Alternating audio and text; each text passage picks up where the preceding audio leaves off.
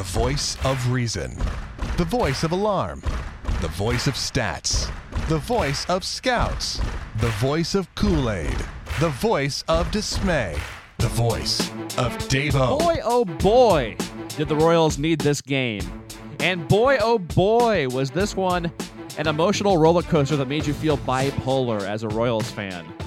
Welcome into Clubhouse Conversation. It's your dish for game four against Seattle as the Royals salvage the series and the road trip, thankfully, by defeating Seattle 9 to 7, in large part because of the home run ball.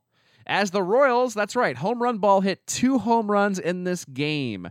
And even with guys on base, in fact, seven of the nine runs the Royals scored in this game were a direct result of the home run ball as Alcides Escobar, a big, no doubt, second inning grand slam. Same thing for Johnny Giavotella, the go ahead home run. The difference in the game, as it turned out in the seventh inning, a three run shot with two outs, got the Royals seven of their nine runs.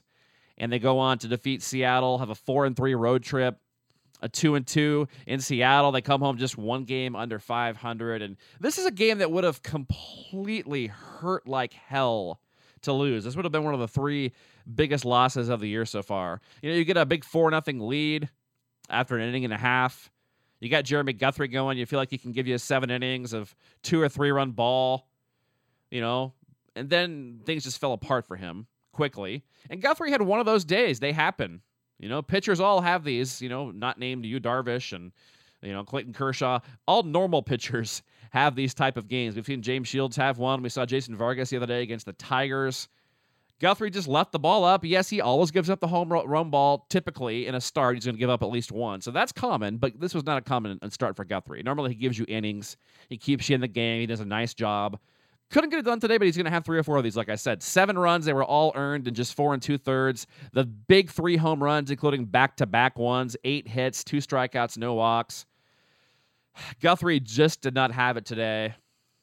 And the Royals, for quite a while there, looked like they would lose as a result of that. I mean, you go from really high in the first part of the game, and then you get down low, especially because the lack of situational hitting came back in this one. So here's what it seemed like to me: the Royals get ahead four nothing.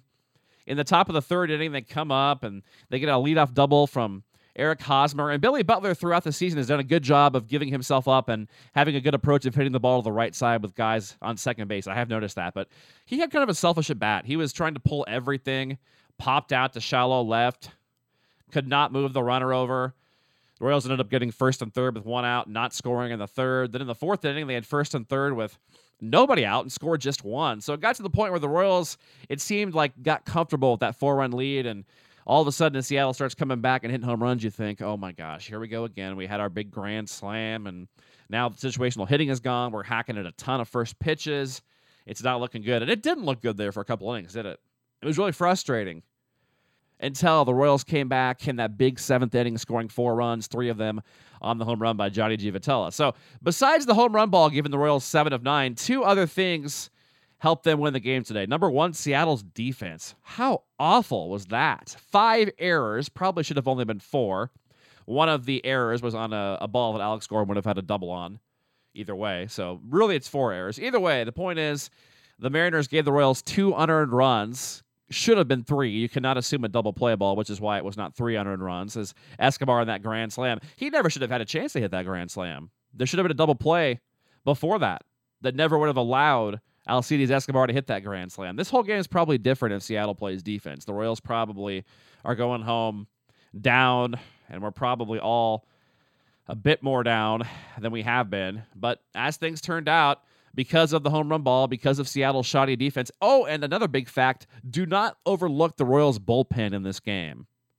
Lights out. Kelvin Herrera, Louis Coleman, Aaron Crow, Wade Davis, Greg Holland. A five man show.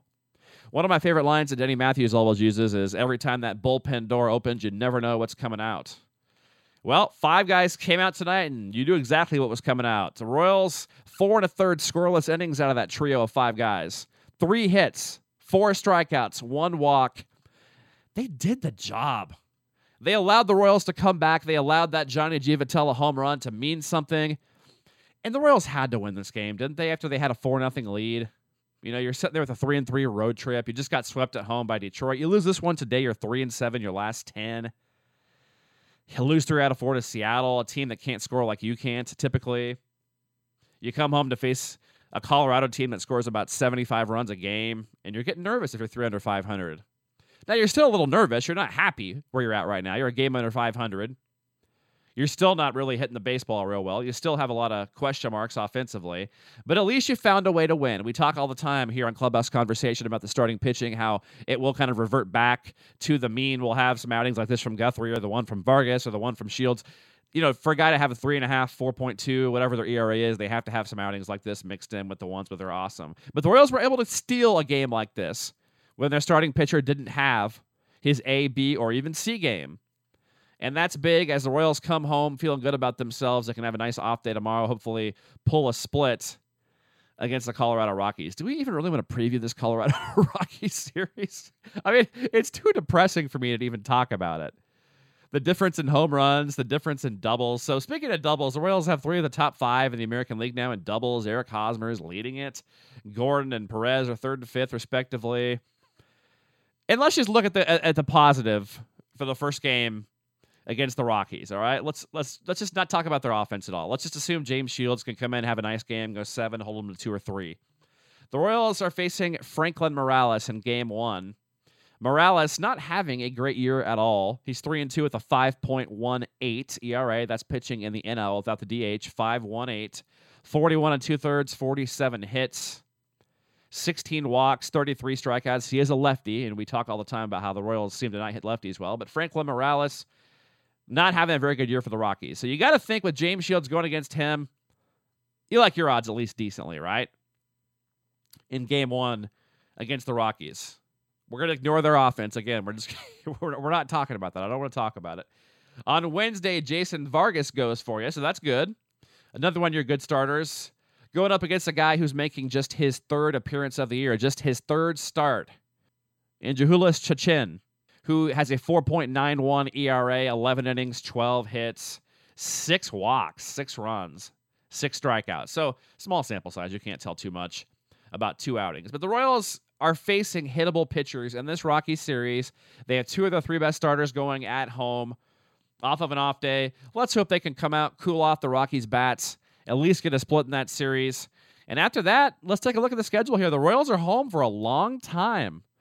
12 of the Royals' next 15 games will be in the friendly confines of Kauffman Stadium. You've got two against the Rockies, you've got four against Baltimore, three against the White Sox, and you hit the road for three at the Angels, and then you come right back home for three against the Astros. So 12 of the next 15, you look at that, you got to split the Rockies. you got to split Baltimore. At some point, the Royals will obviously have to win three out of four and sweep some series to get above 500 and get to that wild card where they want to be. But we'll just say they got to go 500 this week. Six games this week. Let's go three and three this week against Baltimore, the Rockies, and then let's take two out of three at home against the White Sox. So the Royals now with a nine-game homestand. You want to go five and four in this homestand. Split the Rockies, split the Orioles, take two out of three for the White Sox. That gets you at Anaheim right at 500 in late May. A chance to maybe get two out of three in Anaheim, then come home and hopefully sweep the Astros. That would get you well above 500 heading into Toronto at the end of the month. So things are somewhat looking up for the Royals. They come home for a lot of games. Let's hope the bats get going. Let's hope the weather warms up. Maybe that'll help things out. Of course, now that the Royals are coming home, I look ahead here and we have like 50s and 60s again this week. So we'll see what happens. But we will talk to you again on Tuesday night. We'll recap game one of the Colorado Rockies series and hopefully a win for James Shields and the Royals. Until then, have yourself a great Monday and Tuesday, and we'll talk to you late Tuesday on Clubhouse Conversation.